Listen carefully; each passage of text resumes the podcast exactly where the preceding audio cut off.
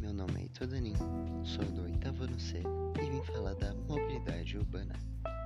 O que é mobilidade urbana? Mobilidade urbana é uma condição que permite o deslocamento das pessoas em uma cidade. Seu objetivo é desenvolver relações sociais e econômicas. E quais são os seus problemas? São o sobrecarregamento do espaço, limitação do fluxo, aumento do índice de acidentes, tendo como consequência mutilações graves ou mortes, e pequena oferta de alternativa de mobilidade para atender o excesso de passageiros, que depende dos transportes públicos e poluição do ambiente. E quais são suas possíveis soluções?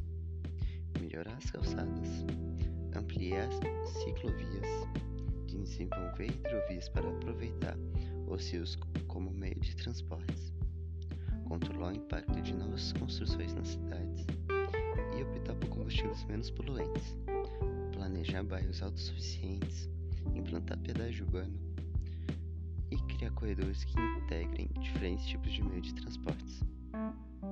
Até agora eu falei o que é mobilidade urbana e seus pontos positivos e negativos, mas, na minha opinião, como um cidadão que frequentemente usa esse jeito de locomoção das cidades, deveria ter um jeito mais fácil de se dentro da cidade.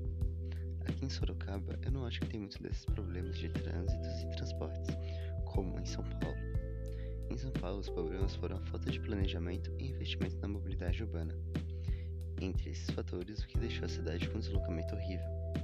Mas a gestão urbana SP fez um plano para melhorar a mobilidade, transportes públicos incitativo, ampliação e qualificação do sistema de transportes públicos coletivo, calçadas largas, revisões de calçadas largas nas proximidades do eixo de transportes, novo sistema de mobilidade, reconhecimento de novos componentes do sistema de mobilidade, tais como logísticas e cargas.